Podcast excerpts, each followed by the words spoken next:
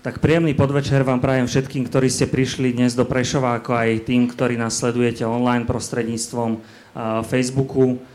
Dnešná téma diskusie Café Európa, ktorá je zároveň poslednou pred letnou pauzou z tých bežných diskusí, uh, je venovaná téme čerpania európskych peňazí, eurofondov, aby sme boli presní, čerpania peňazí daňových poplatníkov Európskej únie, keďže Únia ako taká nemá nejaké svoje peniaze, ktoré by produkovala. A špecificky sa budeme venovať problematike dosahu týchto prostriedkov na rozvoj alebo azda možno aj akési zhoršenie života na východnom Slovensku. Čiže to si dneska zhodnotíme.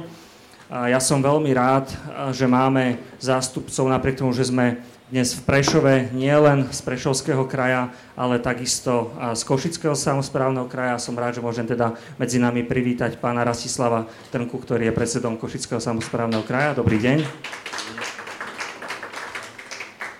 Čiastočne za Prešovský samosprávny kraj je tu s nami pán Artur Beneš, ktorý je generálnym riaditeľom agentúry regionálneho rozvoja Prešovského samosprávneho kraja. Ide vlastne o združenie právnických osôb, ktorého spoluzakladateľom je aj Prešovský samosprávny kraj. Takže ďakujem, že ste prijali pozvanie. Naším tretím lokálnym diskutujúcim je pán Rastislav Mochnacký, ktorý v súčasnosti pôsobí ako poslanec mestského zastupiteľstva v Prešove. Okrem toho už od roku dvetisíctri podniká v poradenskej činnosti pri spracovaní projektov na získanie finančných zdrojov zo štrukturálnych fondov a kohezného fondu Európskej únie. Takže ďakujem, že ste prijali pozvanie aj vy. A dnes teda tu sedíme v takom hojnejšom počte, aj keď ten štandard na Café Európa diskusiách je, sú dvaja diskutujúci, ale dnes teda máme až štyroch povolaných hostí. Tým posledným je a, pán Ladislav Miko, ktorý je vedúcim a, zastúpenia Európskej komisie na Slovensku. Z jeho nejakého životopisu a, v Európskej komisii pracuje s menšou prestávkou od roku a, dvetisícpäť. Pôsobil na generálnom riaditeľstve pre životné prostredie, neskôr na generálnom riaditeľstve pre zdravie a ochranu spotrebiteľa. V minulosti alebo veľkú časť svojho kariérneho života prežil v Českej republike, kde v roku dvetisícdeväť bol aj ministrom životného prostredia Českej republike vo Fischerovej vláde, v úradníckej vláde. Takže ďakujem, že ste prijali pozvanie aj vy do dnešnej diskusie. Pre vás tu, ktorí ste zúčastnení, ako aj ktorí nás sledujete online, platí možnosť zapojiť sa do diskusie prostredníctvom systému Slido. Myslím, že väčšina z vás to pozná. Otvoríte si na svojom mobile, prípadne počítači, webovú stránku slido bodka com, hashtag cepo, čiže Café Európa Prešov, je to tu vysvietené za nami. Môžete napísať otázku, hlasovať o otázkach, Ktoré, ktoré vás zaujímajú. O to viac by som akoby apeloval ešte na tých divákov, ktorí nás sledujú online, keďže tie komentáre, ktoré prípadne píšete pod video na Facebooku, nestíhame sledovať, ale pokiaľ to napíšete sem, tak máte možnosť sa zapojiť. A s tým je spojená aj súťaž o vecné ceny. Náhodným výberom troch z vás, ktorí sa zapojíte do diskusie, odmeníme, pokiaľ sa podpíšete aspoň nejakou prezývkou alebo vlastným menom.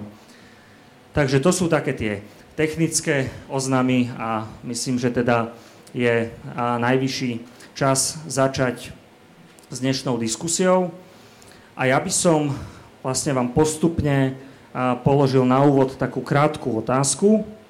A teda, či si myslíte, že z hľadiska vplyvu a dopadu európskych peňazí alebo tých eurofondov alebo nejakým iným spôsobom teda alokovaných zdrojov Európskej únie možno hovoriť komplexne o dopade na východné Slovensko v tej bilanci skôr pozitívne alebo a, negatívne? Tak začal by som po mojej najbližšej ľavej ruke. Pán Mochnacký, ako vnímate rolu týchto európskych prostriedkov na východnom Slovensku? Tak ďakujem za slovo. Samozrejme, je množstvo informácií, alebo je zložité skúsené. Dobre, ďakujem za slovo, dúfam, že sa už počujeme.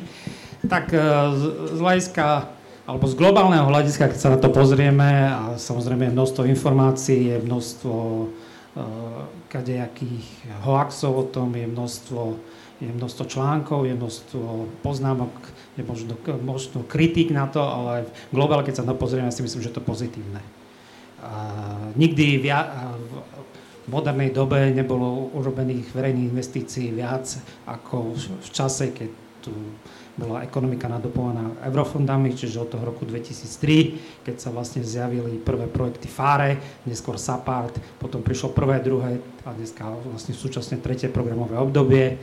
Ja si myslím, že je tam vidno aj posun. Samozrejme, nevždy boli tie eurofondy míňané efektívne, nevždy to boli ideálne projekty, ale v globále si myslím, že určite tie pozitívne stránky prevažujú.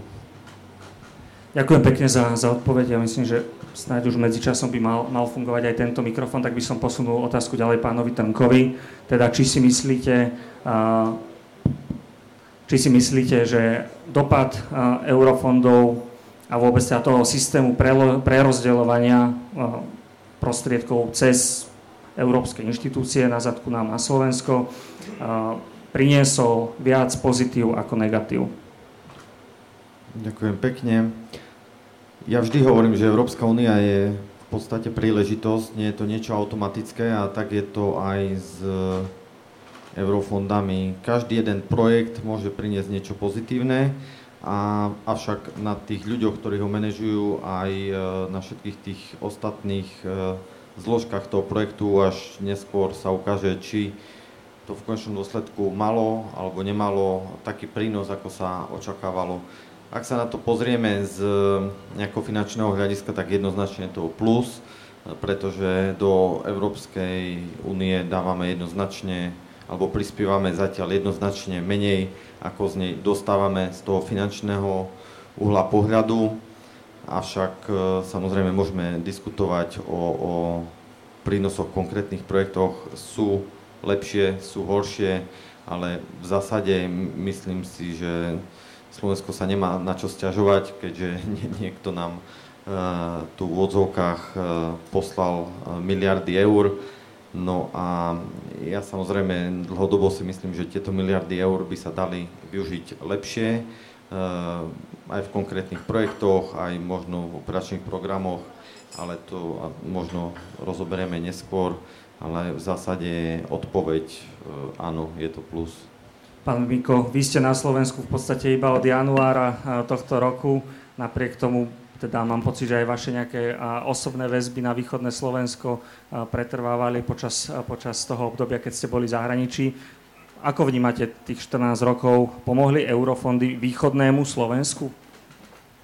E, tak komplexné zhodnotenie e, e, asi nemám dostatok informácií, ale celkom jednoznačne to vidím podobne ako e, dvaja páni, ktorí už hovorili. E, ono je už takou tradíciou, že sa najviac hovorí o tých problémových projektoch, o tých problémových e, častiach tej podpory, takže vzniká potom vo verejnosti dojem, že vlastne sú s tým len problémy, lebo tie projekty, ktoré bežia dobre, ktoré vlastne niečo priniesli, o tých sa toľko nehovorí. Na druhú stranu, keď chodíte po krajine, a to aj tu, ja som prišiel autom teraz a pomerne dosť často vidíte na mnohých miestach tú cedulku s tou vlajočkou, že toto je financované z projektov, ktoré boli teda nejakým spôsobom dotované z európskych peňazí a vidíte to pomerne často po celom kraji, aj na východnom Slovensku, to znamená či už v Košickom alebo Prešovskom kraji.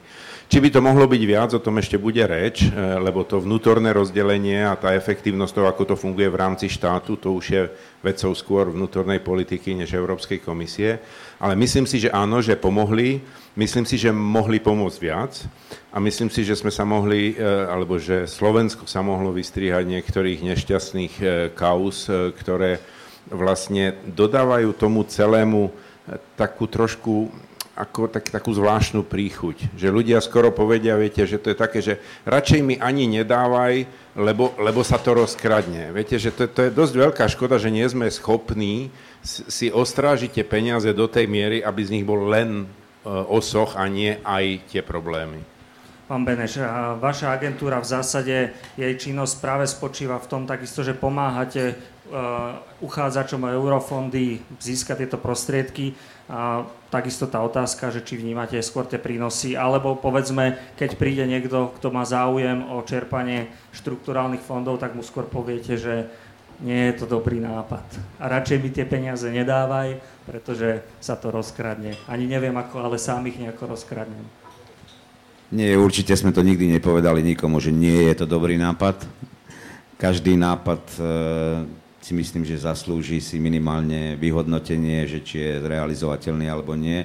Na tú základnú otázku moja odpoveď je jednoznačne áno, nie je to len Východné Slovensko, ale celé Slovensko. Však od toho dvetisíctri roku, jak kolega povedal, keď sa začali predstupové fondy, tak natieklo do slovenskej ekonomiky alebo do Slovenska niekoľko desiatok miliárd eur, ani neviem, koľko to môže byť ako v tom globále úplnom, pretože naša agentúra sa sústreďuje hlavne na regionálny operačný program, respektíve tie programy, ktoré vyslovene sú na, e, pre rozvoj regiónov a vyrovnávanie regionálnych rozdielov a disparít.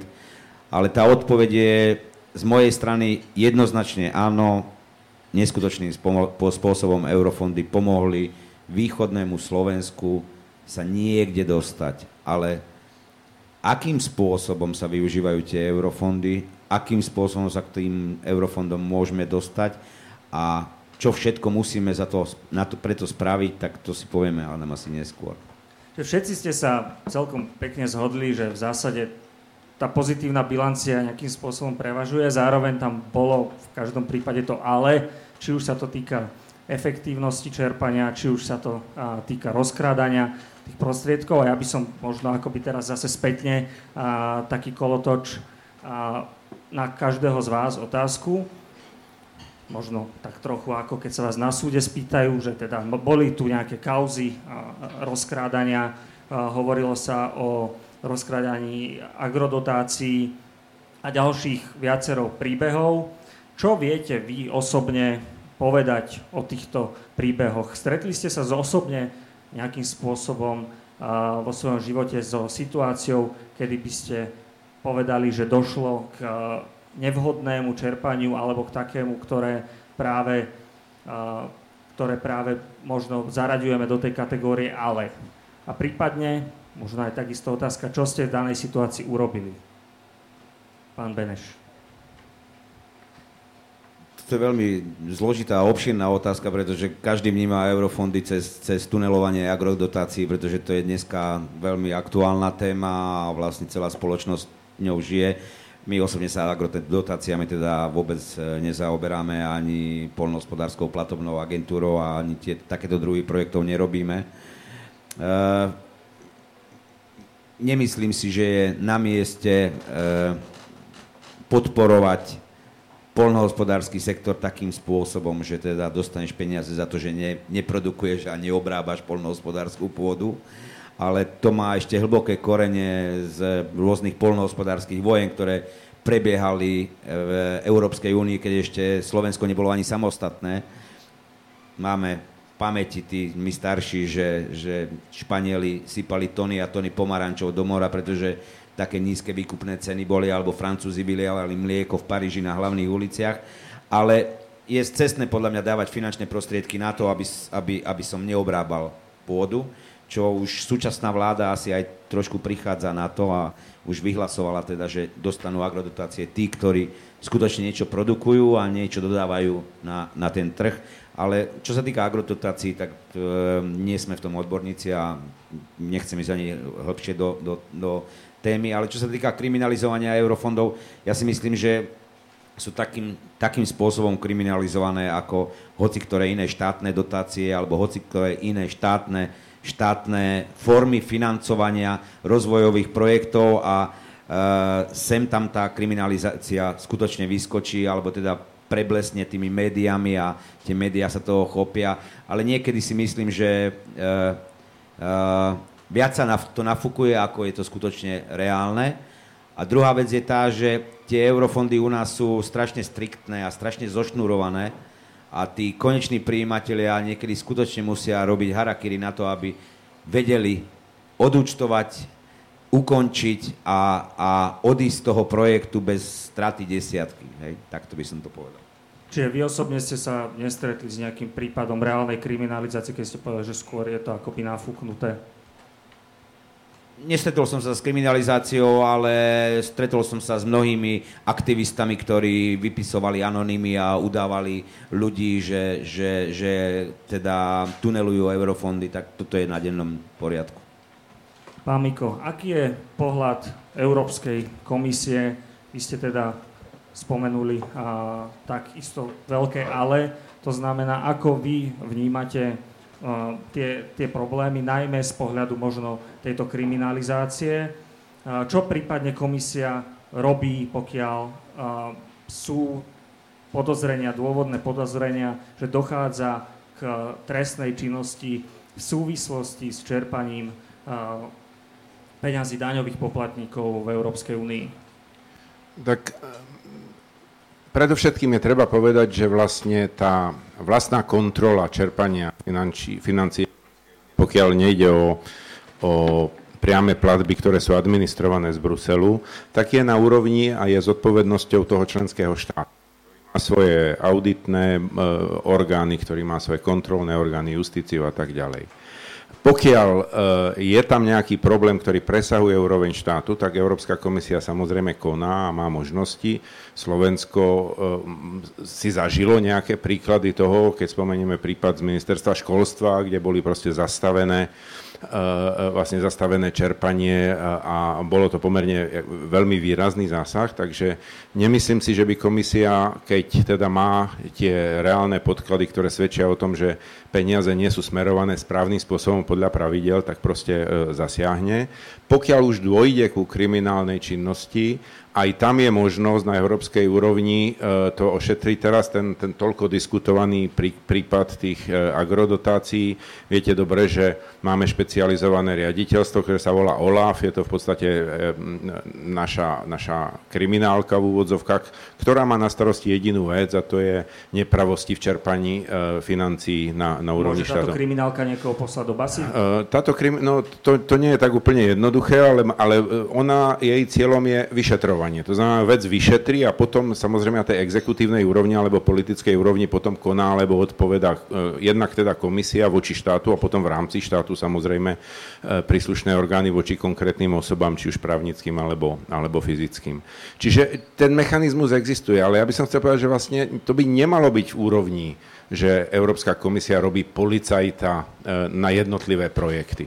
A len to odilustrujem na niečom, o čom sme sa bavili tesne pred začiatkom, že vlastne tie pravidlá dnes u mnohých tých programov už boli tak zložité, že niektorí prijímatelia vlastne radšej povedali, že radšej tie peniaze už ani nechcem, lebo už to tak zložité, že radšej už to proste budem robiť ináč. A treba si uvedomiť, že to vzniklo tak, že vždy, keď sa vyskytol problém, kdekoľvek v Európe, nejaký väčší problém, škandál a tak ďalej, lebo to nie je len špecifikum Slovenska, tak sa reagovalo tak, že sa do pravidiel dala nejaká poistka, nejaká povinnosť niečo doložiť. Alebo, a, a tým sa vlastne celý ten systém budoval ako strašne komplikovaný, zložitý. A bolo veľmi zložité povedať, že už to tam nedáme, lebo to tam bolo dané preto, aby sa predišlo vlastne tým kriminálnym činom. A ten výsledok bol, že sa to proste strašne skomplikovalo. Teraz máme nový návrh, budeme ešte o ňom hovoriť, a tam sa komisia rozhodla, že proste urobí ako ráznu čiaru a že toto stiahneme preč, že všetky tie podmienky sa vlastne výrazne zjednodušia, aby sa presne toto, pokiaľ možno, pokiaľ to ešte, teda do, do akej miery to je možné, sa odbúralo. Pán Trnka, otázka na vás ako zástupcu Košického samosprávneho kraja, ktorý, povedzme, práve aj v otázke agrodotácií bol, bol viac uh, viditeľný ako, povedzme, prešovský. Uh, osobná otázka na vás. Vy ste predtým, než došlo k tej medializácii Andrejom Pánom a tak ďalej, alebo ešte teda predtým uh, vraždou uh, Jana Kuciaka, ktorý už o týchto veciach začal písať, napojenie na taliansku mafiu a podobne. Vy osobne ste niekedy o tomto probléme počuli? Dozvedeli ste sa nejakým spôsobom? Ak áno, čo ste urobili s touto informáciou? Tak viete, mohli by sme to dať do kategórie niečo také ako verejné tajomstvo a myslím si, že viacerí ľudia o tom hovorili, samozrejme aj ja som to počul. Čiže počuli ste o tom skôr, než sa to medializovalo? Ja si myslím, že roky sa o tom tak trochu, no, ani nie, že hovorilo, šepkalo, len viete, čo môžete robiť? Dáte na políciu, že ste od niekoho niečo počuli. To je ako keď sa ma spýtate, či uh, viem o tom, že niekto niekde niečo ukradol. Tak môžete povedať, že áno, viem o tom, že to ukradol, lebo ste o tom počuli niekoho rozprávať. Avšak keď si to zoberiete do detailu, tak viete, uh, niekto vás môže zažalovať minimálne za ohovaranie a tam to musíte dokázať vy, že to ukradol, a na to už musíte mať uh, dôkazy. Alebo keď chcete na niekoho podať podanie, áno, mala by vyšetrovať polícia, len čo bude robiť? Vy jej v tom nejako nepomôžete, okrem toho, že podáte trestné oznámenie, obzvlášť keď dáte na konkrétnu osobu, tak vyšetrovateľ alebo vyšetrovanie skončí bez záveru. Následne môže ten, koho ste vy označili, zažalovať vás za krivé obvinenie. Nechcem tu teraz ísť do týchto paragrafových v odzovkách labyrintov, ale nie je to také jednoduché, aj keď o niečom počujete, tak niekde niečo nahlásiť na konkrétnu osobu, lebo v podstate záver môže byť veľmi jednoducho taký, že ešte vás bude niekto naháňať buď za krivé obvinenie, alebo za, alebo za ohováranie. A opäť vy budete musieť dokazovať to, čo ste tvrdili a povedali. A keď to len od niekoho počujete, alebo vám to aj ten konkrétny človek vám to povie, ktorý zobral ten úplatok, že ho zobral, tak to nie je dôkaz na súde. Takže sme v takom začarovanom kruhu. No a takže áno, niečo som počul o Diegovi Rodovi, myslím si, že to, ako podniká, tiež to bolo také verejné tajomstvo. Ja si myslím, že ešte ne, nevyšli na porok všetky tie veci. Myslím si, že tam bolo viacero ešte ďalších, viacero ďalších poškodených, ktorí ani, ani dodnes nevedia, že napríklad ich pozemky sú na jeho mene napísané alebo na ich pozemkoch bral nejaké dotácie. Ale opäť, ja to neviem konkrétne prísť a vymenovať. Takže to sú dve také roviny. E, vedieť o niečom, niečo z počutia, alebo možno aj z prvej ruky. A e, druhá vec je konať. Ale ako sa pýtam, náš právny systém, aký je, ja teraz nechcem to hovoriť, že je nejak v zásade horší ako niekde inde, ale v zásade e, to dôkazné bremeno, ak e, niekoho označíte, v konečnom dôsledku môže byť na vás, keď sa to, to trestné oznámenie otočí proti vám. Takže treba to vidieť v takých trošku širších súvislostiach. Čiže jednoducho tie dôkazy neboli, to sa, dá, to sa asi dá pochopiť. Uh, ja by som vám ešte ale nechal slovo. Mali sme tu česť zhruba pred pol rokom uh, spolu diskutovať v Košiciach na podobnú tému. Uh, vtedy sme tiež diskutovali o tom, že práve budete mať, jednou z vašich takých prvých snách alebo ambícií bude, možno by som to nazval, zadováženie dôkazov v zmysle zrealizovania protikorupčného auditu. A chcel by som sa vás preto spýtať na možno nejaké zúčtovanie tohto, tohto prísľubu, či povedzme prostredníctvom tohto oficiálneho auditu, či bol spustený, či ste k niečomu, na nejaké informácie, kedy došlo k spáchaniu korupcie, možno teda aj v súvislosti s čerpaní, čerpaniami európskych prostriedkov, a či boli vyvodené nejaké konkrétne kroky. Protikorupčný audit je nejaká služba, ktorú musíte taktiež obstarať. To tiež trvalo nejaký čas, niekoľko mesiacov, tiež to nebudem rozoberať, súviselo to aj s tým e, osadenstvom, ktoré v úvodzovkách som mal na Uh, úrade. Um, tiež bolo treba nastaviť uh, ľudí a procesy na to, aby aj takáto vec sa mohla v odzvokách obstarať. Uh, ten protikorupčný audit, zmluva je myslím už podpísaná a myslím, že začína niekedy koncom júna alebo, alebo, alebo začiatkom júla sa spúšťa. Transparency International ho bude robiť. Uh, Nad rámec toho, ešte čo som aj vtedy sľúbil, bude audit verejného obstarávania v tom zmysle, že sa úplne nastavia aj smernice, štandardizujú sa zmluvy pre zriaďovateľské organizácie, aby tam nebola možnosť, alebo aby bola oveľa menšia možnosť úniku. Taktiež sa budú aj kontrolovať niektoré verejné obstarávania spätne do minulosti, takže dokonca tam sú ako keby dve služby, ktoré nám budú dodávať externé, jednak agentúra Transparency International a druhý, to ešte neviem, lebo čiže je to prebieha. V procese zatiaľ. Je to v procese a ten protikorupčný audit, ja inak sa priznám, tiež si myslím, že to pôjde trošku rýchlejšie. Uh, samotný proces by mal trvať, myslím, že šesť mesiacov, pokiaľ mám dobrú informáciu z Transparency International. Uh, takže na jar budúceho roku? Uh... No, možno koncom tohto roku budú, budú nejaké výsledky, ale treba od toho očakávať hlavne nastavenie, zanalyzovanie a nastavenie procesov do budúcna a, od, uh, a kontrolu nejakých obstarávaní spätne. Čiže áno, pravdepodobne sa natrafí na niektoré uh, obstarávania a zvláštne postupy z minulosti. Avšak, no, tak ako som spomínal s tými trestnými oznámeniami, viete, nájsť konkrétne dôkazy, že konkrétny človek urobil to a to a zobral za to úplatok, je niečo úplne iné. Pán Miko, krátka reakcia. Ja som len chcel povedať, že ukázalo sa v posledných mesiacoch, že má zmysel, aj keď sa vlastne viacej ozve tá občianska spoločnosť a keď sa ozvú tí samotní poškodení. Že vlastne na jednu stranu sú tu zodpovední ľudia, ktorí sa snažia niečo robiť a na druhú stranu vlastne tie dôkazy sú na mieste tých poškodených alebo tých ľudí, ktorí majú pocit, že niečo nie je v poriadku. Pokiaľ si to nechávajú pre seba, tak je to o to zložitejšie to potom odhaliť. Takže myslím si, že má zmysel vyzvať ľudí proste, aby využili tú príležitosť, či už sa robí audit alebo proste z vlastnej iniciatívy, aby dali najavo proste o, o tom, o čom vedia, alebo čo si myslia, že vedia. Nemusí to byť vždy formou, lebo je tam to riziko, som pochopil, trestného oznámenia, ale aspoň proste v tom zmysle, že sa cítia poškodení z nejakého dôvodu.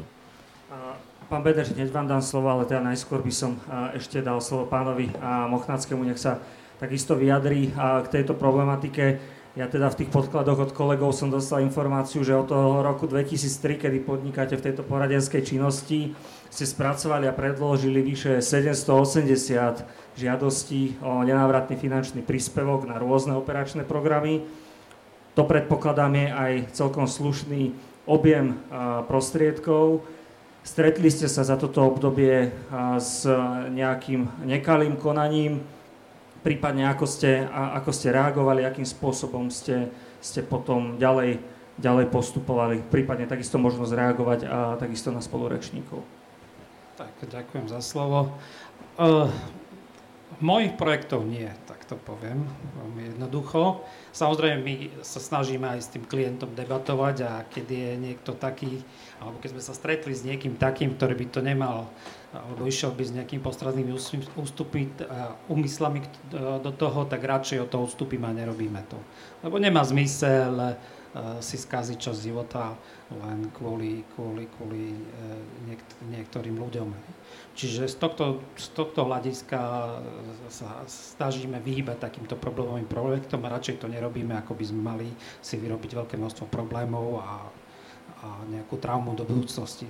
Ja by som sa chcel ešte vrátiť k tým poľnohospodárskym dotáciám, lebo máme za sebou x projektov. V princípe aj väčšinu tých agropodnikateľov v Prešovskom a Košickom kraji poznám, alebo boli moji klientami, alebo som sa s nimi stretol, alebo poznám ich ako z rozprávania. Celý problém poľnohospodárstva, alebo aspoň toho, ktorý tu je, je vlastne daný hlboko, hlbokou minulosťou. Vlastne celý, celý ten sektor má zásadný problém to, že, že z doby komunizmu sme ho zdedili ako sektor, kde bolo, ktorý bol najviac rozvrátený tou mocou, kde, kde, boli, kde boli ľudia, ktorí tomu, ktorí to ovládali, ktorí boli ktorí generáciou obhospodarovali polia, Ktorí, ktorí mali statky, ktoré budovali niekoľko, niekedy možno aj sto rokov, boli, boli, boli vypudení z tej pôdy a prešlo to v päťdesiatych rokoch alebo následne v šesťdesiatych kolektivizáciou a, a boli založené e, družstvá, ktoré, ktoré sa niektoré ro, e, ako rozrástli do veľkých, veľkých rozmerov s obrovskými výmerami. Hej. E, veľkým problémom vlastne po, po nežnej revolúcii boli manažmenty týchto. Čiže množstvo tých podnikov padlo, a aspoň v mojej osobnej skúsenosti, hlavne na, také, by som povedal, podnikateľskej neskúsenosti tých manažmentov a tak sa možno dostali niektorí e, divní ľudia k pôde a na to pobrali dotácie. Ďalšia vec je, že keďže my máme takú štruktúru tých podnikov, ako, ako máme, že priemerná, priemerná výmera na podnik je okolo tisícdvesto, myslím, hektárov, to je u nás stredný podnik, čo niekde v Rakúsku je absolútne nemysliteľné, tam je priemerná výmera na podnik možno sto hektárov. Znamená, znamená to, že tieto podniky e, veľmi zjednodušujú schému a nemajú nema, schému alebo produkciu, robia v princípe len základné, základné plodiny, hej, a nesnažia sa ísť do nejakej zeleniny, ovocia a tak ďalej. Hej. To vlastne má za následok napríklad tako, že ja neviem, že v Prešovskom kraji niekto pestoval napríklad mrkvu. Hej. Mrkva v Prešovskom kraji nerastie, ani petržlen. Hej. Všetko je len z dovozu. Jednoducho preto, lebo ten systém dotácie je tak nastavený, že, že, že je taký istý, či pestujete pšenicu, alebo repku olejnú, alebo kukuricu.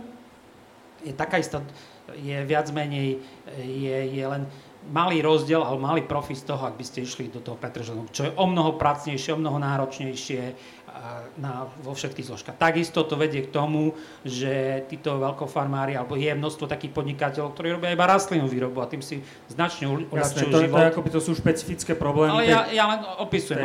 A, a z toho je vlastne, k tomu je vlastne aj prispôsobený ten dotačný systém z, z únie, ktorý máme vyjednaný. Hej? Čiže on nemotivuje, nemotivuje ísť do zložitejších vecí. A zároveň to má ešte jeden následok, že tie veľké podniky potrebujú oveľa menej zamestnancov na tú výmeru pôdy, ako, ako tie malé podniky. Čiže v princípe, ak by, ak by nejaký podnik, ktorý má, ja neviem, dvetisíc hektárov, bol rozdelený na štyridsať fariem, tak uživí a zamestná a udrží vo vidieckom priestore oveľa viac ľudí, ako, ako, ako, ako také družstvo. Mne to vychádza, že možno to družstvo zamestná v, v realite možno o tretinu menej ľudí. A tak napríklad na východnom Slovensku sú celé okresy, Kde, kde sú len veľké podniky a takmer nevidno malého farmára. Dobre, čiže viete identifikovať problém veľmi presne. Ste poslancom mestského zastupiteľstva. Z tejto pozície, ako riešite tento problém? Komunikujete nejako, povedzme, s vládou o tomto probléme, aby sa zmenila legislatíva, aby sa zmenil systém prerozdeľovania? Čo konkrétne ste vy spravili teda preto, aby tento problém... Mestské zastupiteľstvo Prešov, mesto Prešov nemá poľnohospodársku agendu v kompetenciách, takže v tomto smere nič, ale v zmysle toho, čo si myslím, ako by bolo do budúcnosti veľmi dobré a to, kde si bolo na začiatku, potom to zmizlo. Teraz sa to znova objavilo a to je vytvorenie, vytvorenie špeciálnych operačných programov pre najmenej rozvinuté okresy alebo najmenej rozvinuté kraje. Tak, ako existuje operačný program Východné Poľsko, existuje, myslím, že aj v Maďarsku niečo také. Tu doteraz bolo tak, že bola Bratislava a zbytok Slovenska. Pre, ako môže Prešovský kraj konkurovať Trnave alebo, alebo Trenčínu, hej, kde môžeme, kde príjem na há dé pé a množstvo fabrík a dosah, alebo Nitre, keď v každom kraji máte nejakého veľkého zamestnávateľa, máte veľké automobilky, ste napojení na západoeurópsku sieť, kdežto tu, keď sa nejaký kamión takzvané dotrepe, tak, tak ho hneď aj prejde, prejde ako snaha vôbec podnikať v tomto kraji. Hej. Čiže ja si, ja si myslím, čo by malo také základné odporúčanie a možno v budúcom programovacom období viac pracovať s tým najmenej rozvinutými regiónmi. Teraz sa to už začína objavovať, že už sú aspoň bodovo, lebo nie je možné, aby okres Medzilaborce bol to, čo je okres Trnava. Hej? A nie je možné, aby operačné programy boli takisto, e, takisto na, nasmerované a také isté veci podporované ako tam a tam. A teda toto je vec nastavenia na národnej úrovni? To je vec na, národ, na národnej a na európskej, ale má to konkrétny dosah. Hej? Čiže ak, ak, má, ak, má, ak, máme, ak, má, ak máme niečo urobiť zásadné zhora, tak by sme mali robiť toto. Pán Beneš, vy ste sa hlásili o slovo, takže vám dám prednosť. Ja sa vrátim ešte k... Pán predseda hovoril o kontrolnej činnosti, o výbere nejakých spoločností alebo firiem, ktoré budú možno aj spätne kontrolovať niektoré procesy. Bohužiaľ, zo svojej praxe musím skonštatovať, že pätnásť rokov nič iné nerobím, len dodávam materiály na kontroly. Na kontroly rôznych úrovní od...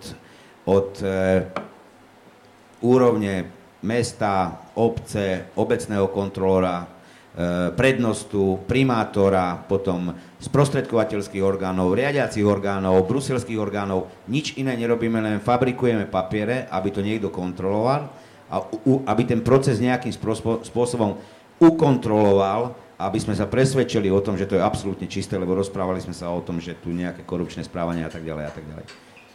A do akej miery je tá kontrola efektívna, možno z toho pohľadu, keď hovoríme, že to robíte pätnásť rokov iba... Je absolútne neefektívna, je proti logike, je nezmyselná, je kontraproduktívna. Si predstavte, že na jeden projekt vám prídu tri kontroly z rôznych úrovní, z rôznych úrovní, to znamená eurofondovej úrovni, národnej úrovni, regionálnej úrovni a dostanete tri rozdielne stanoviská a keď sa odvolávate na usmernenia toho, ktorý...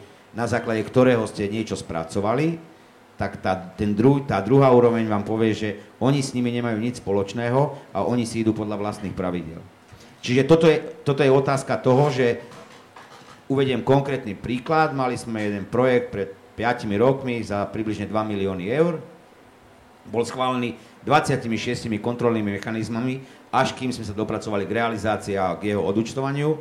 Následne na to o dva alebo tri roky prišla štátna inštitúcia, finančná, a povedala, že toto ste zle spravili. A my sme priniesli dôkazy, že metodicky sme boli usmernení riadiacimi orgánmi a všetkými týmito inštitúciami, že to musíme takto spraviť.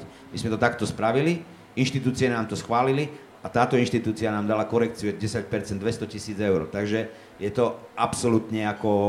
Tie kontroly sú... Tie kontroly sú nekontrolované, takto by som to povedal, hej? Pán Miko, a bol tu teda taký odkaz, že, že niektoré problémy, aj čo sa týka týchto rôznych rozdielov medzi krajmi, okresmi, a majú pôvod už a, na tej európskej úrovni. Ja by som sa možno chcel spýtať, v Európskej únii ospevujeme princíp subsidiarity, teda to, čo by sa malo robiť na lokálnej úrovni, by sa malo najlepšie robiť tam a tak ďalej, čo vieme spoločne a kolektívne, tak to sa má riešiť hore. Uh, to isté možno nejakým spôsobom analogicky zrejme uplatniť aj, aj, aj na túto problematiku. Ako je možné, že, že v podstate nejaká, alebo že Európska komisia má taký dosah, že, že, že povedzme okres uh, Prešov v konečnom dôsledku má problém uh, čerpať prostriedky? Uh, to je samozrejme veľmi komplexná vec, ale dobre, že o tom hovoríme, lebo myslím, že by sme si mali uvedomiť jednu vec. Európska komisia vždy na základe nejakej analýzy predchádzajúceho obdobia a veľmi širokých diskusí, expertných a ďalších, pripraví návrh. To je napríklad to, čo teraz predkladáme na budúce finančné obdobie. Ale potom, čo sa deje s týmto návrhom? Ten návrh ide do Európskeho parlamentu, kde sú europoslanci z jednotlivých členských štátov, a ten návrh ide do Európskej rady, kde sedia ministri jednotlivých členských štátov so svojimi tímami, expertami a tak ďalej. A tá výsledná podoba je výsledkom diskusie v týchto dvoch orgánov a potom ešte koordinácie, lebo sa musia na niečom zhodnúť. A toto všetko, čo hovoríte, ja napríklad tú diverzifikáciu, to, že by sa mali proste podporovať rôzne plodiny, to, že by sa mali podporovať veci, ktoré sú dobré pre zdravie, ako ovocie, zelenina napríklad a tak ďalej, to už bolo nieraz navrhnuté, ale v konečnom dôsledku práve v týchto diskusiách vlastne nakoniec tí páni ministri sa dohodnú, že to je príliš ako reštriktívne, že to chcú mať voľnejšie a tak ďalej. Takže ten finálny rámec, ktorý sa schválí, je taký, aký je. A toto už komisia nemôže nikomu ani nadiktovať, ani prikázať. Proste tam, tam je výsledok jednania na úrovni tej Európskej rady a parlamentu. A teraz to príde väčšinou na úroveň členských, komisia sa snaží samozrejme vždy teda obhajovať tie svoje návrhy, tak je to tam v nejakej, povedzme, podobe, že môže byť využité až do výšky, zhruba takto to býva formulované. A potom to príde na národnú úroveň a potom ide o to, ako si to ten každý konkrétny jednotlivý štát sám pre svoje územie nastaví. A bohužiaľ musím povedať, že tu, tu, mne, to, mne to dosť bije teraz do uší, taký ten rozpor, že keď sa bavíte s, s praxe, s ľuďmi, s malými farmármi a tak, tak tí sa sťažujú, že vlastne ako, že, že pre tie malé podniky vlastne tam poriadne cesta neexistuje a tak ďalej a tak ďalej. Ale keď počúvate ako na národnej úrovni tú diskusiu, tak počujete, my chceme hlavne žiadne zastropovanie, žiadnu degresiu, máme len veľké podniky, tak nech to pekne dostávajú, lebo to sú vlastne oni, ktorí produkujú. Ja schodou okolností nesúhlasím s vami, čo sa týka byť platený za to, že nič nepestujem, lebo, lebo ten program je širší a ide aj o to, aby sa niekto staral o krajinu, aby ľudia mohli zostať na vidieku a tak ďalej. Čiže, ale asi to nie je dnešná téma, len ten, ten point je v tom, že ten štát vlastne najprv to okrešen, alebo tie štáty spoločne to najprv okrešu pri tej diskusii v tej Európskej rade a potom si to každý nastaví na to svoje územie podľa seba. A za to je veľmi ťažké viniť potom komisiu, že si to ten štát v rámci tých širších pravidiel, ktoré boli schválené, nejakým spôsobom nastaví. To, čo sa napríklad teraz ide robiť, my sa snažíme samozrejme na to reagovať a v tom novom návrhu, aby som reagoval na, na váš príspevok, je napríklad napísané, že komisia upúšťa od toho, aby boli e, duplikované audity. To znamená, že sa bude jeden projekt auditovať len raz. Buď bude na národnej, alebo na európskej úrovni. A toto dávame ako návrh, ako nového pravidla. Presne v reakcii na tieto konkrétne prípady, kedy vlastne sa tí ľudia uauditujú k smrti. A, a paradoxne na jednej strane... Prepáčte, už to, už to prešlo. No to sme, na, teraz sme to navrhli, teraz uvidíme, že ako členské štáty sa k tomu postavia. Čiže o štyri roky možno. Nie, nie, ja dúfam, že to bude do, do, do jary budúceho roku, ale ten, ten, ten point je skutočne taký, to je, to je len taký všeobecný povzdych, keď sa nad tým zamyslíte, väčšinou tí poctiví proste musia, musia zakúšať ten audit za auditom, za auditom a, a, a tí nepoctiví si stejne nájdú cestu. Takže treba asi hľadať proste nejaké rozumné riešenie v rámci tohto. To je jedno z tých navrhovaných opatrení, jednoducho jeden, jeden to je, to je v novom návrhu teraz, akože, že nebudú duplicitné audity na rovnaké projekty, čo si myslím, že je ako, že, že dúfam, že bude ocenené a že sa podľa toho, samozrejme, či bude na národnej úrovni potom päť auditov alebo štyri, To, to ešte je vec, ako jak sa to nastaví v národnej legislatíve. Pán Beneš, toto by vám vyhovovalo, takéto opatrenie? To nie je o tomto opatrenie, alebo toto je jedno príjemné opatrenie, ale ako tu si treba uvedomiť, že to nie je len auditovanie.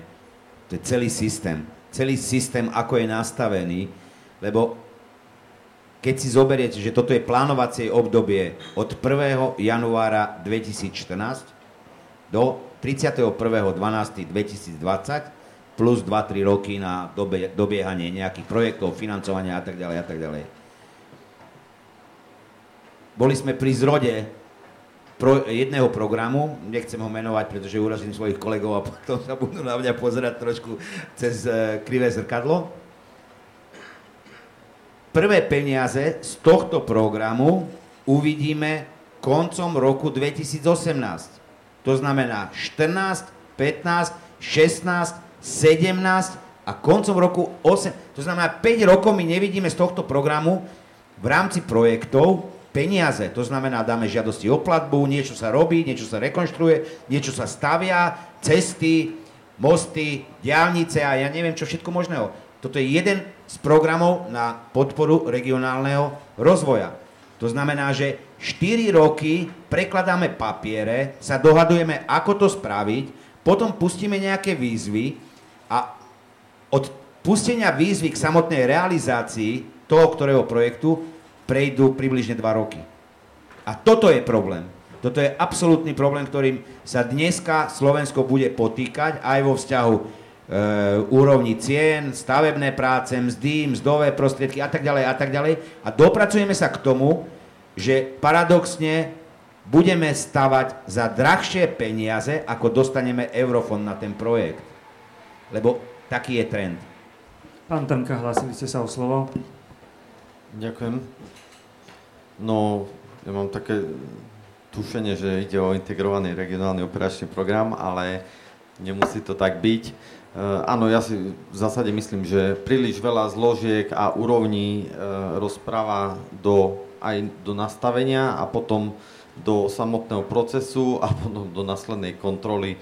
Čiže e, riešenie by možno mohlo byť, aspoň z môjho pohľadu, e, určenie, kto je vlastne zodpovedný za to čerpanie. Lebo ak je to mesto, kraj, ministerstvo, konkrétna agentúra nejaká, tak jednoducho v Bruseli, aj tak to v konečnom dôsledku príde tam do Európskej komisie, nejaký plán alebo orientačné oblasti by sa schválili a na základe toho by už e, išlo čerpanie, nechcem povedať, že priamo, ale jednoducho dať e, bližšie, bližšie k tým, e, tým konkrétnym príjmateľom. pretože tá národná úroveň, a teraz to poviem takto, to skrze všetky vlády, národná úroveň vstupuje vlastne do, medzi Brusel a, a tých prijímateľov.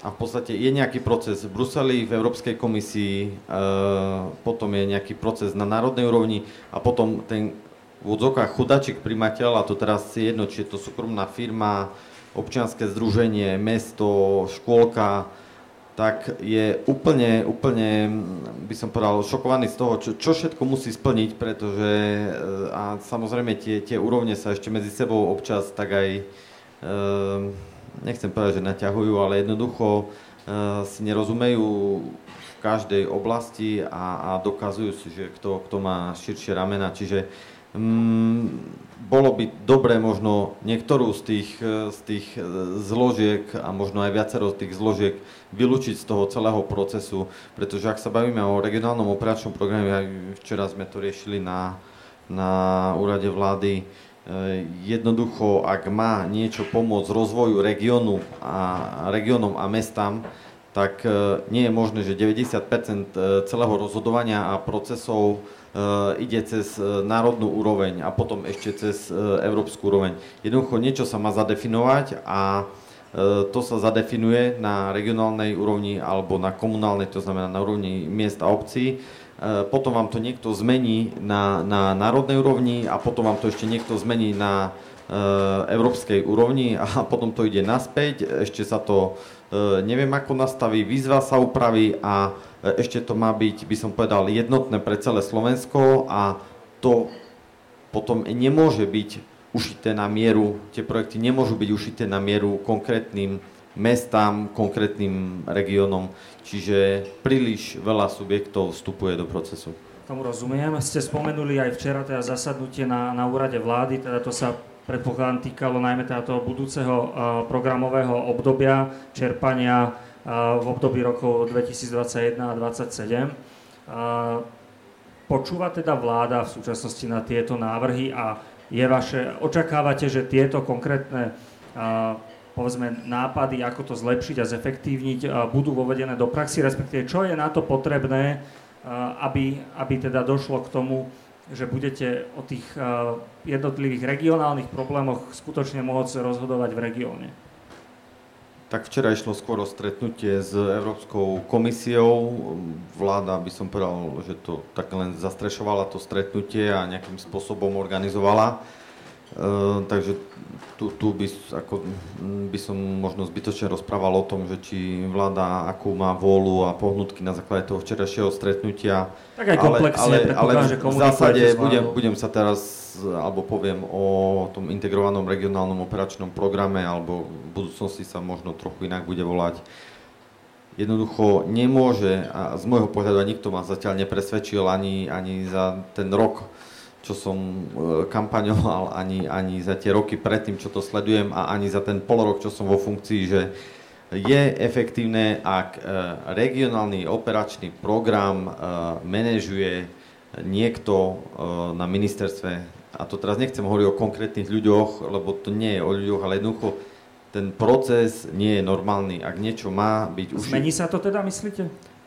No, ja som dával tú otázku, e, vidím to na čiže také dlhšie, ďalej, dlhšie diskusie a e, možno viac e, natlakové metódy, ako doteraz sa realizovali, alebo ako sme boli svedkami v minulosti, čiže tie regióny budú musieť určite vyvinúť väčší tlak a chcú mať väčší vplyv na e, samotný operačný program, aby bol šitý im na mieru.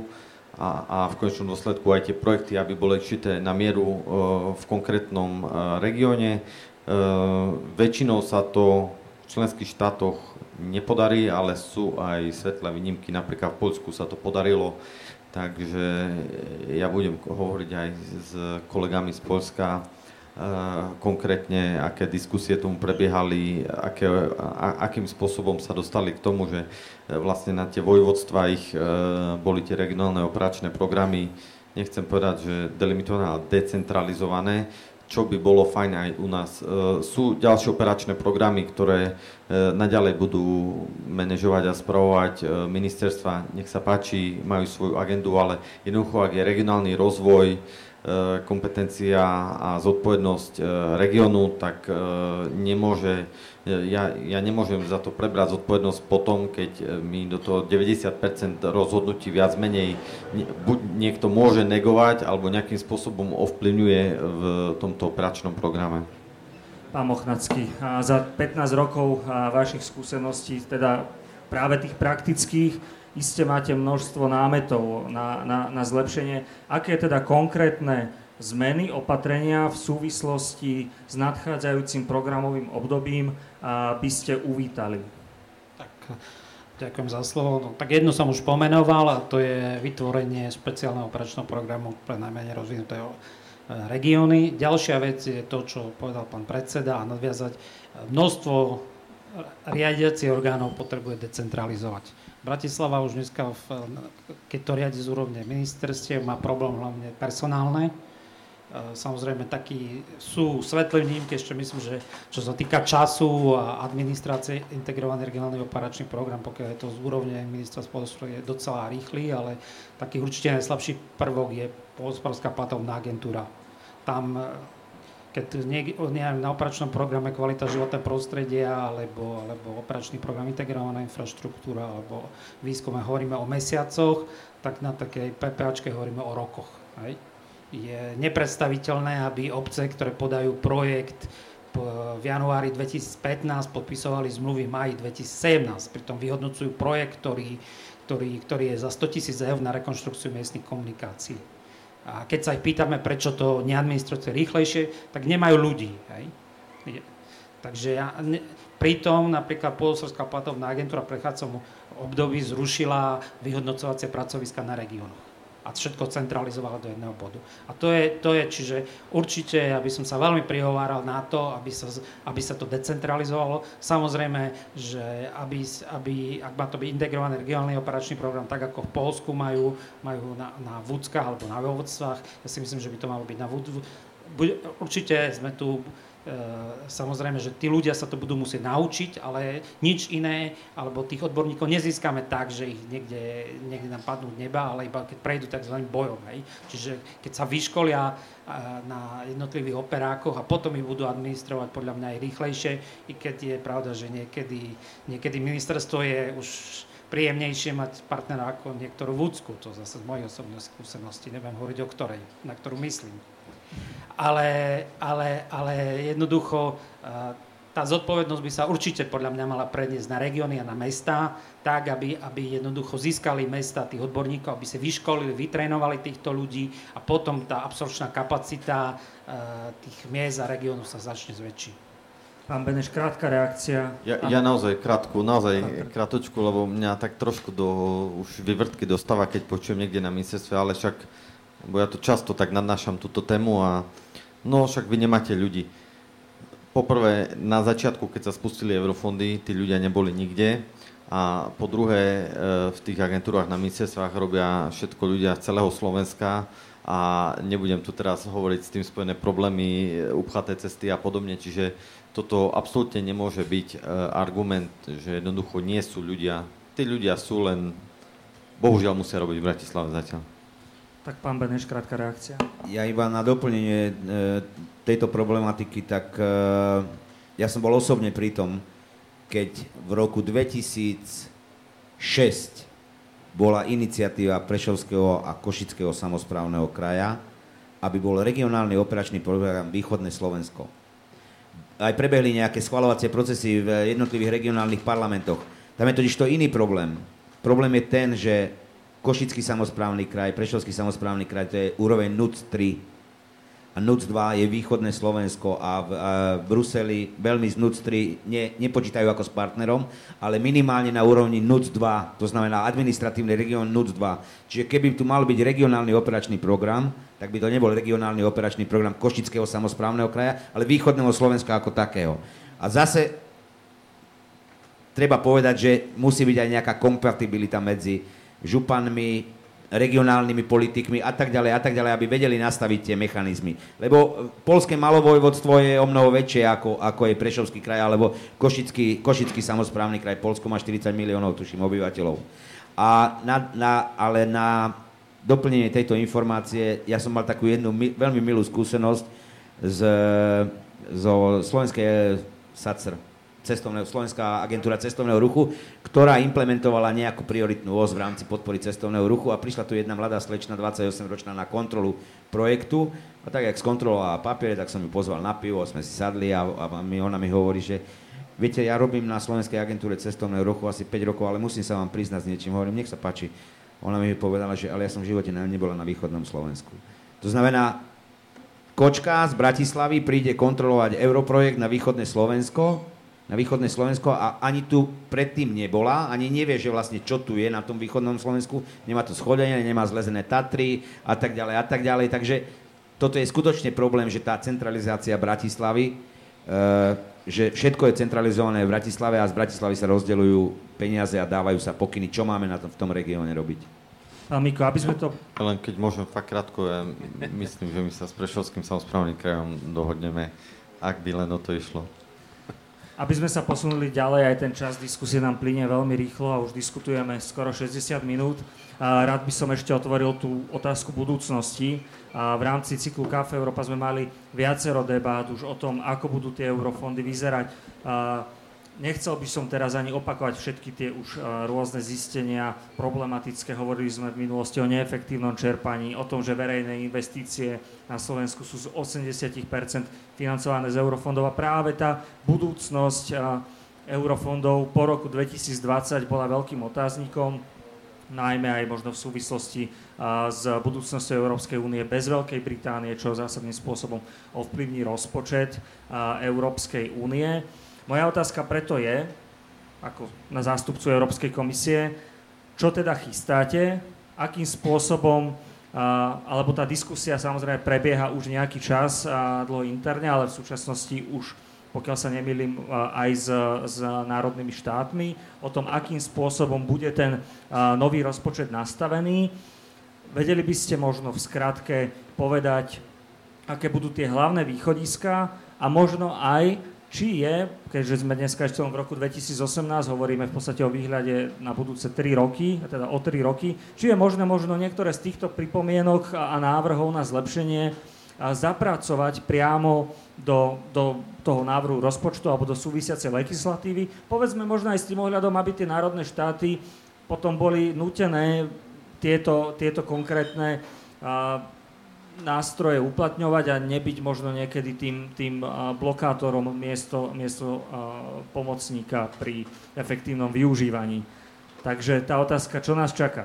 No to je otázka na dvojdennú prednášku. My sme začali vlastne uvoľňovať a prezentovať. päť minút, ja teda sa pokúsim, ale tie návrhy už chodia od druhého mája a každý týždeň, vlastne minulé dva týždne, každý deň máme nejaké ďalšie informácie a pravidlá proste novo navrhnuté, takže myslím, že tu na to nie je čas, ale sú tam dve akože dôležité veci. Za prvé, že komisia, uh, uvedomme si, že musí v podstate vziať do úvahy rozdielne situácie v dvadsiatich siedmich rôznych štátoch. To, čo je problém u nás, nie je vôbec problém inde a tak ďalej. Keď to dáte všetko dohromady, tak v podstate neexistuje riešenie, ktoré pokrie toto úplne všetko.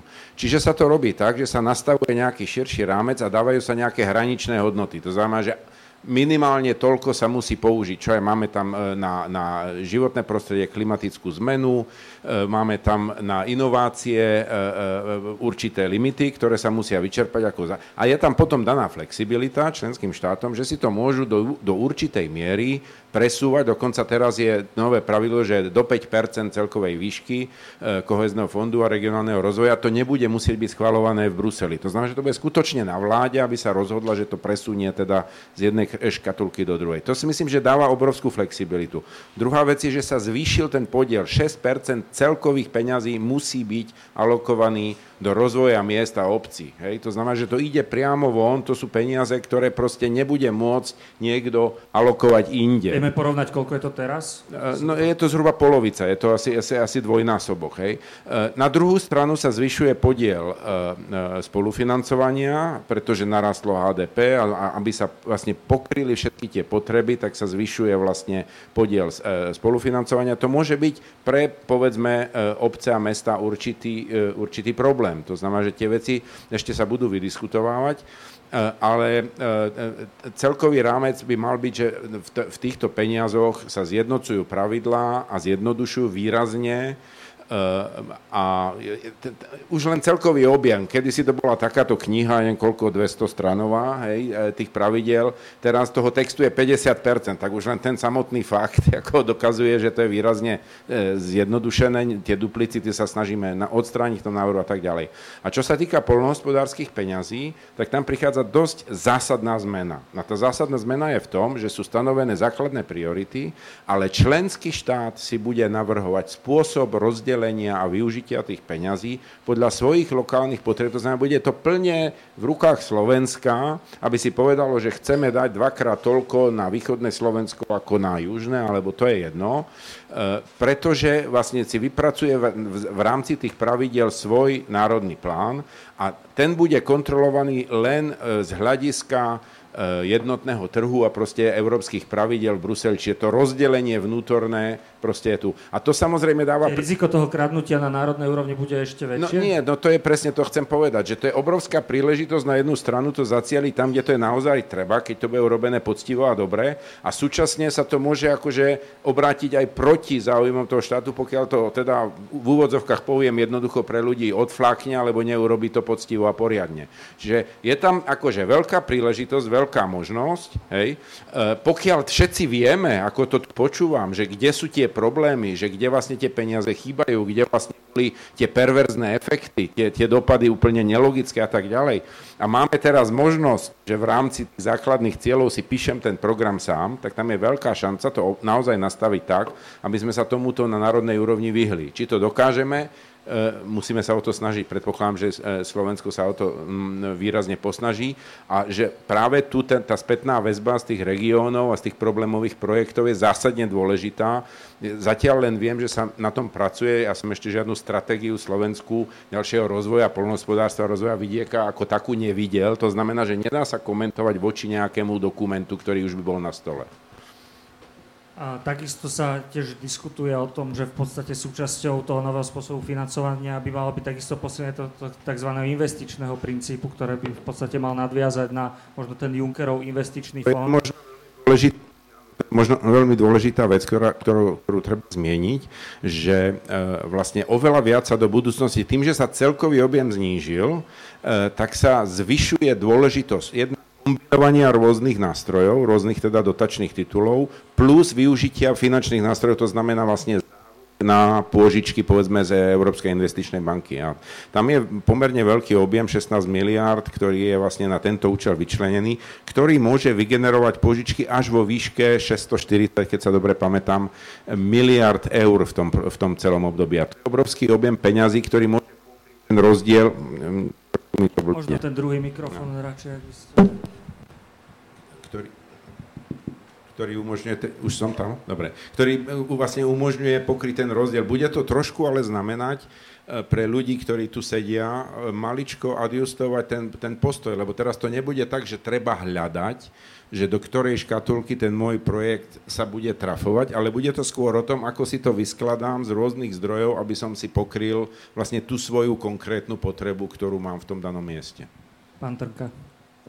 Ja len taká otázka, dúfam, že tá kombinácia tých e, nástrojov e, je zahrnutá v, tej, v tých pravidlách, tých zúžených pravidlách, lebo viete, eurofondy sú v jedných pravidlách, potom Junckerov fond a financovanie cez úvery, to budú pravdepodobne ďalšie pravidlá. Viete, že tá administrácia v konečnom dôsledku bude možno nie, nie, nie, podobne... To, toto je práve, že jeden z tých cieľov, aby to bolo navzájom kompatibilné, aby sa presne predišlo tomu, že, že jedna vec vylúči druhú. To, ako na tom sa veľmi akože pracovalo intenzívne. Včera to pán, pán generálny riaditeľ, ktorý to vlastne pripravoval, zvýraznil, že sa skutočne snažili, aby to jednak bolo možné kombinovať horizontálne, to znamená rôzne nástroje v jednom čase, a jednak, že sa dá nadviazať na projekt, ktorý je v tomto programovacom období, ďalšími peniazmi z toho ďalšieho. Takže to môže ísť cez tú hranu, lebo ináč by museli skončiť a začínať znova. Takže tieto dve veci tam sú, tak verím tomu, znovu opakujem, nemáme výsledok diskusie na úrovni ministrov a europoslancov, to bude veľmi samozrejme záležať, ako to dopadne. A ešte, ak môžem k tomu posunutiu na tú regionálnu úroveň, lebo téma des- diskusie je, čo z toho má Východné Slovensko, tak len chcem povedať, že z hľadiska Európskej komisie nie je žiaden problém s tým, pokiaľ by si to teda Slovenská republika chcela nastaviť ináč a priblížila to proste k regiónom. A z tej včerajšej diskusie krátkej s pani riaditeľko, s generálnou riaditeľkou som mal pocit, že ani na národnej úrovni nie je a priori odmietavá pozícia k tomu, ale je to proste vec, ktorá je otvorená pre diskusiu, takže je tu príležitosť, tak poďme, poďme na nej pracovať. Z toho legislatívno-technického hľadiska možno hovoriť, že kedy budeme môcť očakávať, že ten finálny rozpočet počet už aj s tými všetkými pravidlami by mohol byť uh, odsúhlasený. Viete, kľúčová vec je, že či sa všetky štáty zhodnú na tom základnom rámci, to znamená, koľko peňazí bude v tom balíku. Toto je teraz najväčší problém a pokiaľ bude dohoda do, no vlastne na tomto základnom rozdelení do konca tohto roka, tak by sme to mohli stihnúť tak, že by bolo možné vlastne všetky veci pripraviť, aby už v prvom roku bolo možné programovať. Pokiaľ nie, tak hrozí jedna vec. V budúcom roku máme voľby do Europarlamentu. Pokiaľ sa to nestihne do týchto volie, budeme čakať ďalší dlhý čas, než nastúpia noví poslanci, než sa zoznamia, než to schvália a budeme niekde proste dva roky odtiaľ, alebo a môžeme sa dostať do rovnakého problému ako v minulom období, kedy pre prvý rok vlastne ešte nebol ten program ako celok schválený a vlastne všetko začalo s ročným spozdením a keď k tomu vám pridáte vlastne tie procesy, že sa to musí pripraviť, naštartovať, naprogramovať a tak ďalej, tak vlastne sme sa dostali do toho, čo ste hovorili, že potom, potom niektoré peniaze vám nabiehajú tretí, štvrtý rok toho obdobia a miesto od toho, aby boli od prvé. Preto komisia veľmi silno tlačí na to, aby sa to ešte do doby tých európskych volieb, pokiaľ možno schválilo. Takže to je náš cieľ, či sa podarí, uvidíme. Pán Beneš, pán Mochnacký, v podstate otázka na vás. Z hľadiska tvorby tej národnej pozície, vy ako ľudia s praxou, pätnásťročnou, možno viac, ste konzultovaní, povedzme, s vládou pri tom, že by sa vás vláda pýtala, akým spôsobom teda možno zlepšiť, čo by vám vyhovovalo a A či možno povedať, že tie vaše názory a skúsenosti sú nejakým spôsobom reprezentované pri tých vyjednávaniach v Bruseli? Zatiaľ nie. Nemyslím si, že je to na takej, by som povedal, nízkej úrovni, to znamená konečný prijímateľ alebo nejaké takéto organizácie, ktoré sa konkrétne zaoberajú každým jedným projektom. Myslím si, že je to na vyššej úrovni, na národnej, regionálnej úrovni. Pán predseda asi už v Bratislave konzultuje niektoré veci. A na druhej strane, otvorene povedať, po pätnástich rokoch som dosť unavený z tých eurofondov, takže už asi to ďalšie plánovacie obdobie, už budem v dôchodkovom veku a asi bude, budem užívať zaslúžený dôchodok. A práve teraz to bude to dobré. Pán, pán Mochnacký, vy ste, vy ste boli nejakým spôsobom konzultovaní alebo máte nejaký pocit, že dokážete tú situáciu reálne ovplyvniť? Tak ja myslím, že v tak, som v takej pozícii ako pán Beneš. Ja som tiež už z toho dosť unavený a hovorím si, už iba jedno programovacie a končím. A čiže vy ešte vydr- vydržíte dvadsaťjeden dvadsaťsedem? Ešte, tak som mladší ako on, tak musím vydržať. Hej? Musím sa niečím živiť, takže ešte jedno vydržíme. A, tak nie, nie sme priamo, lebo my sme, my sme na tej najnižšej úrovni, ktorú priamo s tým pracujeme alebo, alebo pomáhame našim klientom, aby, aby, aby boli konečnými prijímateľmi tých eurofondov. Samozrejme, keď máme možnosť, tak diskutujeme aj s politikmi, diskutujeme aj s úradníkmi. Ja taktiež chodím pravidelne do Bruselu a tam sa stretávam s ľuďmi komisie, ale všetko je to vlastne iba na neformálnej báze. Pán Miko, krátka reakcia. Ak môžem, ja, ja skutočne vyzvem, aby sme využívali, jednak som hovoril, že do toho budú jednoznačne hovoriť poslanci Európskeho parlamentu, tí to budú schváľovať. Každý tu máme svojho poslanca, to znamená, tie spätné väzby by mali aj na nich. Ja neviem, či poznáte pojem, v Českej republike v parlamente sa tomu hovorilo poslanecká tvorivosť. To znamená, že príde nejaký návrh do parlamentu a tí poslanci do toho niečo vnášajú. čím viacej majú toho backgroundu, toho feedbacku z tých reálnych podmienok, tým je väčšia šanca, že tam budú vnášať práve tie veci, ktoré sú užitočné pre ten konečný výsledok. Čím menej majú toho feedbacku, tým viac je to postavené len na ich skúsenosti alebo pocite alebo znalostiach a môže dojsť k tomu, že sa to posunie zase od tej praxe inde. Takže to je jedna vec, na ktorú by som vyzval, že skutočne cez tých poslancov tú cestu využiť. A druhá cesta, to ponúkam všeobecne, pokiaľ sú nejaké zásadné veci, ste sa pýtali, že či sa to dá ešte zmeniť, no dá, lebo ešte o tom bude diskusia. To znamená, že aj smerom teda cez nás, cez zastúpenie Európskej komisie, pokiaľ sú nejaké zásadné poznatky, ktoré v tom návrhu nie sú teraz a mali by byť, alebo mali by byť inak, tak budem veľmi rád, ak ich dostaneme a môžeme ich komunikovať do Bruselu, samozrejme. OK, ďakujem veľmi pekne. Zostáva nám zhruba nejakých dvadsať až dvadsaťpäť minút uh, dnešnej diskusie a ja by som sa rád teraz obrátil aj k obecenstvu, ktoré tu uh, poslušne sedia. Teda vidím, že máme, máme jednu, dve otázky v publiku, tri otázky v publiku. Tak by som ich postupne zobral. Ak by sa vás mohol uh, poprosiť sa, sa predstaviť, stačí, stačí krstným menom. Mezencev, Košice. Ja, samozrejme, všetko, čo tu bolo povedané, je na sto desať bodov o, v poriadku, len ja vždy som aspoň ten typ, ktorý vždy idem radšej do minulosti. E, z toho vždy vychádzame. Škoda, že nikto z diskutujúcich nepovedal jeden konkrétny prípad vynikajúci a zlý z doterajších fondov, hej, čerpania. Ja poviem jeden, streda nad Bodrogou. Toto, čo vieme z médií. Lavičky tam dali zhruba obyčajné, najlacnejšie za pätnásť tisíc, jednu pätnásť tisíc alebo koľko eur. Novinári potom išli, starosta povedal, to nie z našich peniazí, to z európskych, z bruselských a tak ďalej.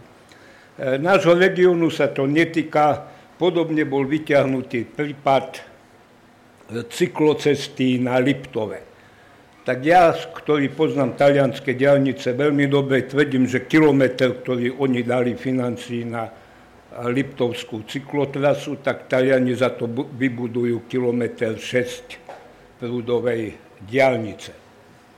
Takže týchto vecí sa nič netýka z týchto prvnov a že ďalšia vec je starostovia, koľkokrát som hovoril s nimi, od nich som sa naučil bielá slide projekt, to myslím, že to je do sto tisíc eur, či do desať tisíc eur, neviem, absolútne nemajú záujem to slovo light, ľahký, ničo nie, nič, samozrejme, všetci chcú budovať mosty, diaľnice, mrakodrapy a tak ďalej a nič, niečo takéhoto maličkého, čo by sa hostilo a už končím, aby to som nehovoril, žiaľ Bohu, že aj z Európskej komisie a tak ďalej. Málo sa zase konkrétne hovorí. Chcem tam byť, prejde spravička. Toľko peňazí ste nevyčerpali, toľko musíte vraciať. Konkrétne. Vieme dobre, že nikdy sme nevyčerpali, koľko sme mohli. Samozrejme, že dostávame viac, než skladáme. To každý občan republiky by mal vedieť. Ale tieto dve cifry, madať a dal, jak sa hovorí, kupecké počty chýbajú. To je každodenný praktický život. Ďakujem pekne za, za skôr komentár ako otázku, ale, ale v podstate to vieme na linku a zoberieme ešte tie, tie dve otázky a potom by sme zodpovedali, či tam vzadu bola, bola ruka. Ďakujem, Miroslav. Ja mám otázku aj zároveň takú trošku výčitku. Prvá vec, ste vraveli, že slovenský Olaf a európsky Olaf, áno, sú to dve rozdielne inštitúcie, slovenský Olaf ničí stopy, ten bruselský hľada.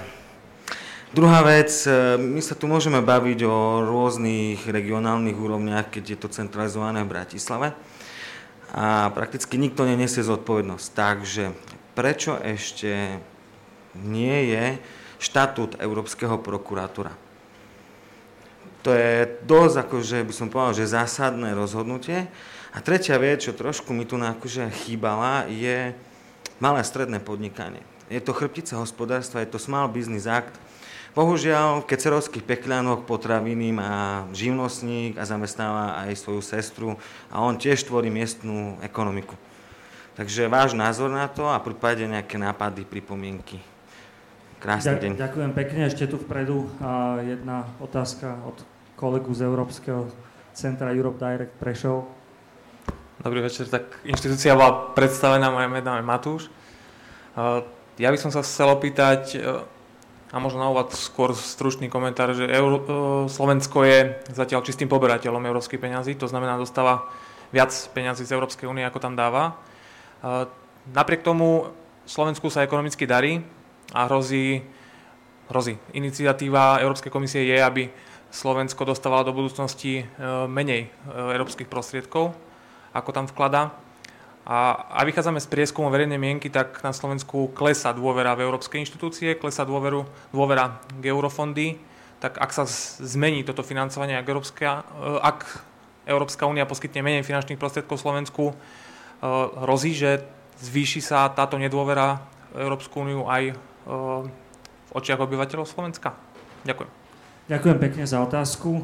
Čiže začal by som možno tou prvou, ktorú by som zároveň spojil s otázkou Rada zo Slido, ktorý sa pýtal, vlastne otázka na všetkých rečníkov, ktorý konkrétny projekt podporený zo zdrojov EÚ, ktorý sa už zrealizoval na východnom Slovensku, vy osobne považujete za, za najlepší, ak je to možné takto označiť, prípadne najhorší, tak môžeme začať. Pán Mochnacký, podávali ste sedemstoosemdesiat žiadostí, ktorá sa vám páčila najviac?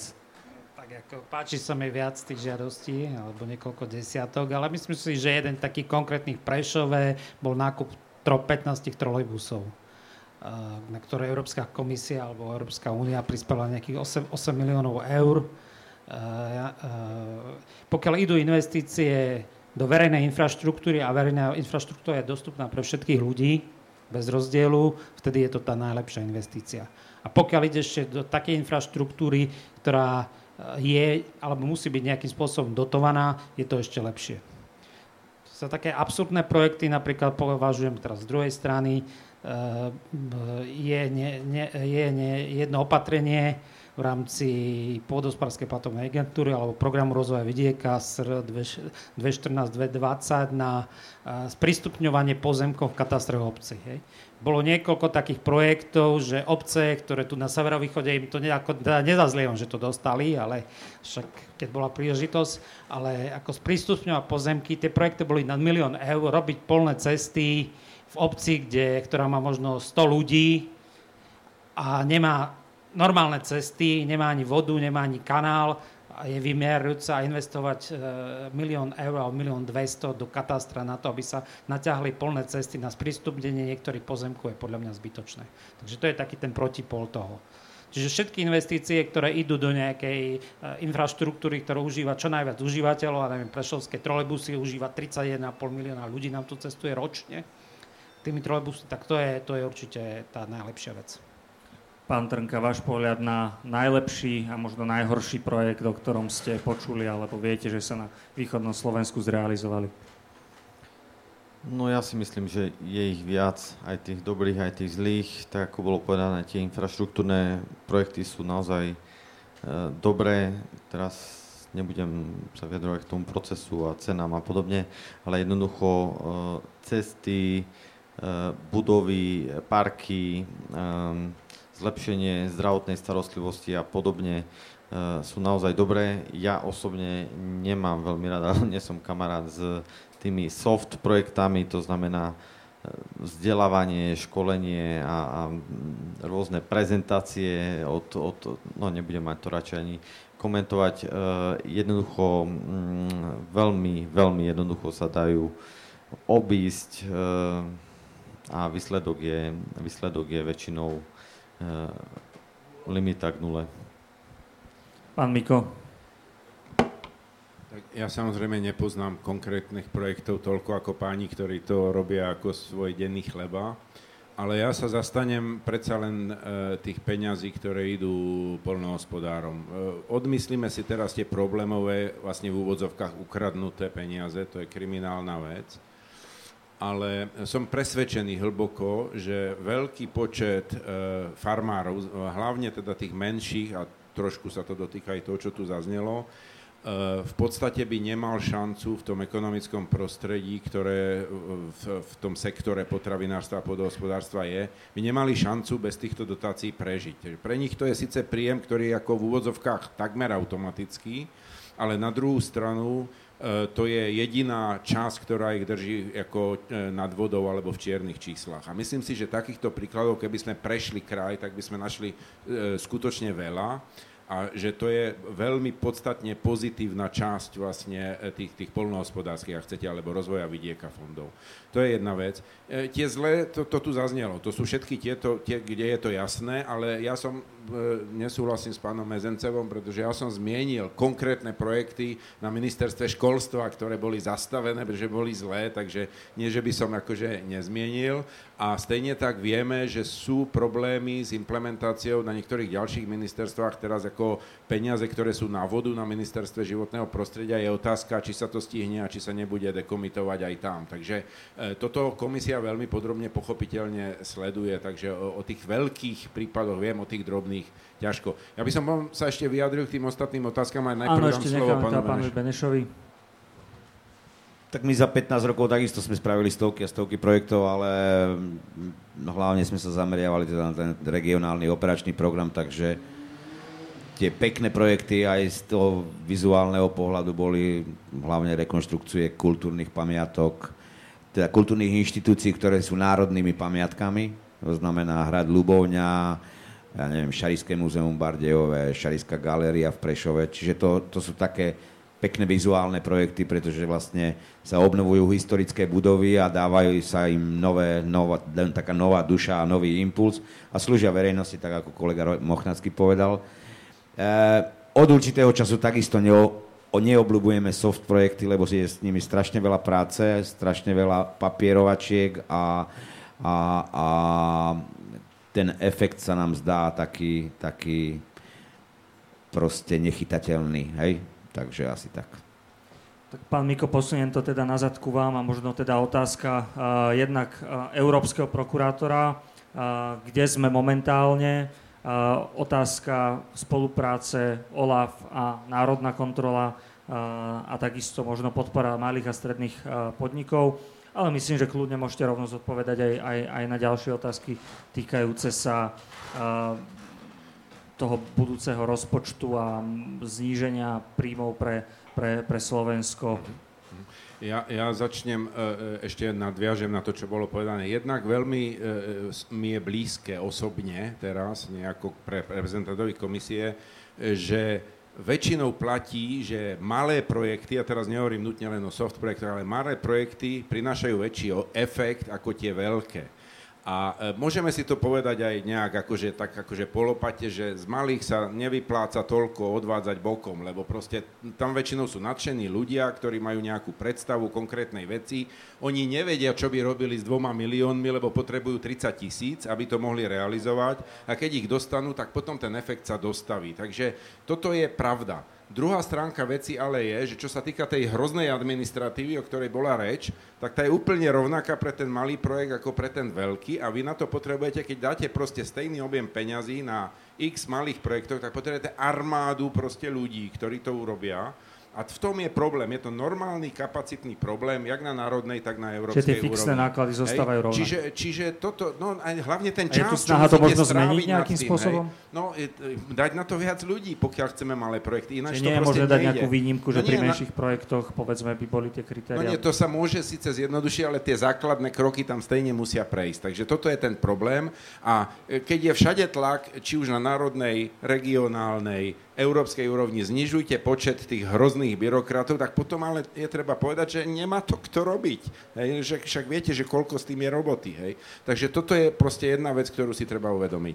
Druhá vec, spolupráca Olaf a národní vyšetrovatelia. Viete, pre komisiu nie je asi na mieste, aby ja som teraz hodnotil alebo, alebo, alebo nejak sa vyjadroval k vyšetrovaniu a k policajnej službe Slovenska. Nad rámec toho, čo sme povedali v našom country report, kde sme povedali, že je tu vysoká nedôvera, že je otázka nezávislosti, ktorú je treba rieši, riešiť. Hej? Akože tak toto stanovisko komisia dala.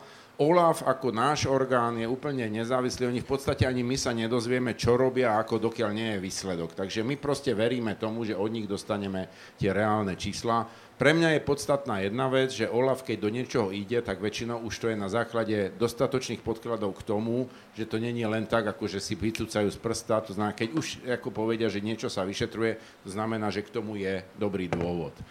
A čo sa týka toho prokurátora, tak viete, že úrad Európskeho prokurátora už bol zriadený, bude začínať dvetisícdvadsať, to znamená, že pre to nové programovacie obdobie už ho budeme mať. A, to, a dokonca v tých podmienkach pre všetky tie peniaze, ktoré sa teraz navrhuje, je možnosť obmedziť, a to trošku odpovedá aj na tú spoluprácu národných orgánov, tam sú vlastne také reštriktívne kroky, že komisia môže pozastaviť, obmedziť alebo úplne odobrať proste využitie nejakého konkrétneho fondu na základe tej kondicionality alebo tej podmienky, že, že rule of law, ale to sa týka práve využívania európskych peňazí. To znamená, keď nebudú spolupracovať národné štáty s Olafom, nebudú spolupracovať s Euro, efektívne spolupracovať s európskym prokurátorom, tak môže komisia zastaviť čerpanie tých peňazí. Takže je tam pomerne silná páka navrhnutá, ktorá by mala zabezpečiť, že toto všetko bude fungovať. Takže dúfam, že sa toto zmení, že, že toto bude proste krok smerom ako dobrým. Je to takto navrhnuté. Čo sa týka otázky na zníženie alebo zvýšenie dôvery v Úniu, viete, ja, ja silne myslím, veľmi dúfam, že za prvé Únia nie sú len tie peniaze. Peniaze sú dôležité a tak ďalej, ale Únia je o mnoho ďalších veciach.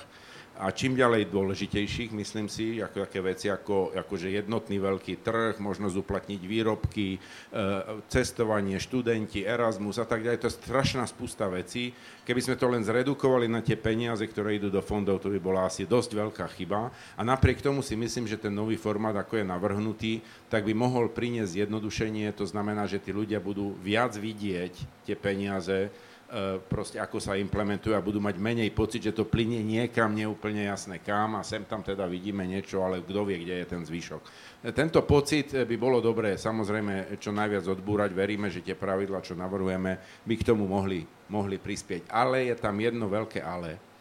Tam je úplne zásadná úloha národnej úrovne, národného štátu a verejnej kontroly v tom, ktorom štáte. Proste bez toho sa to nedá. Ja proste neviem tu slúbiť, že, že to bude fungovať všade, v každom štáte super, pokiaľ ten štát sám o sebe tomu nebude venovať dostatočne veľkú pozornosť a nezabezpečí, aby tie základné procesy fungovali vnútroštátne. A to je vec samozrejme i občanov, občianskej spoločnosti, volieb a tak ďalej, toho feedbacku občianskeho. Takže pokiaľ, pokiaľ sú v tomto nejaké otázky, tak ich treba samozrejme riešiť aj na národnej úrovni. A bude Slovensko, teda keď teraz je ešte ten čistým poberateľom alebo v tej celkovej bilanci viacej získava z európskych peňazí, bola naslaná tá otázka tiež, že či ten výhľad je tak, že povedzme od toho roku dvetisícdvadsaťjeden aj vzhľadom na tie zmeny v rozpočte možno tak očakávať, že by sme boli tým prispievateľom, kto v podstate nie, nie, dá viacej nie, nie, nie, do tej eur. Pardon, to som mal povedať. Slovensko zostáva čistým príjemcom a dokonca v prepočte teda na, na hlavu je to druhý najvyšší, najvyšší príspevok v Európe. Napriek tomu to vieme poklesu, už teraz.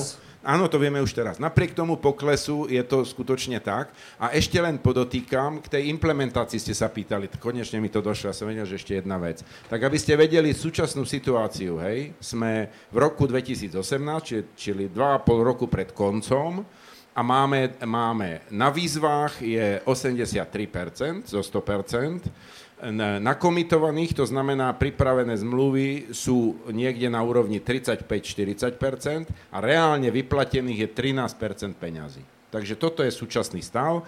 V lani to bolo jeden celá sedem percent vyplatených, takže máme desaťkrát viacej. Môj komentár k tomu bol trošku teda s úsmevom, že keď dodržíme toto tempo, tak to snáď vyčerpáme. Len neviem, či sa nám podarí z desaťnásobiť aj ďalej. Hej? Ale treba proste pridať, čo sa týka čerpania, ten, ten, vlastne, aby tie peniaze boli vyfakturované a zaplatené. Pán Trnka. Ďakujem. Ja len krátku reakciu na... Uh, len doplním, myslím, že predtým to bolo v programovom období okolo pätnásť dáčo miliard, uh, čo šlo z Európskej únie uh, k nám na eurofondy a teraz je to jedenásť dáčo miliard, čiže je tu pokles, ale stále tu je množstvo peňazí a Robí sa to tak, že na základe nejakých ukazovateľov, väčšinou há dé pé regiónov a národného štátu, e, sa prerozdeľujú tie prostriedky a ešte možno ďalších ukazovateľov. Do budúca možno budú iné, ale ja osobne budem rád, ak nebudeme čistým poberateľom, pretože tie ukazovatele už budú hovoriť o, o oveľa väčšej výkonnosti našej ekonomiky a možno iných ukazovateľoch, ktoré nás budú umiestňovať na vyšších priečkách aj, aj v konečnom dôsledku aj v životnej úrovni. Takže ja budem veľmi rád, keď prestaneme byť čistým primateľom, pretože to bude len hovoriť o tom, že sme v rámci toho európskeho spoločenstva v tých lepších krajinách. Ak môžem tie čísla, len aby som bol presný. Súčasný stav je pätnásť a pol toto programovacie obdobie. V bežných cenách, to znamená cash, v tom novom to bude trinásť celá šesť, ale keď započítate infláciu, tak to bude jedenásť celá deväť, čili bezmála dvanásť. Toto sú reálne čísla, ako sú navrhnuté. Že ten pokles v bežných cenách je o niečo viac ako desať percent a so započítaním inflácie je to dvadsať percent. Páni, neviem, či chcete nejakým spôsobom reagovať na, na tie otázky, ktoré, ktoré boli položené z publika? Ja by som iba jednu otázku, respektíve jeden koment k otázke podpory malého a stredného podnikania.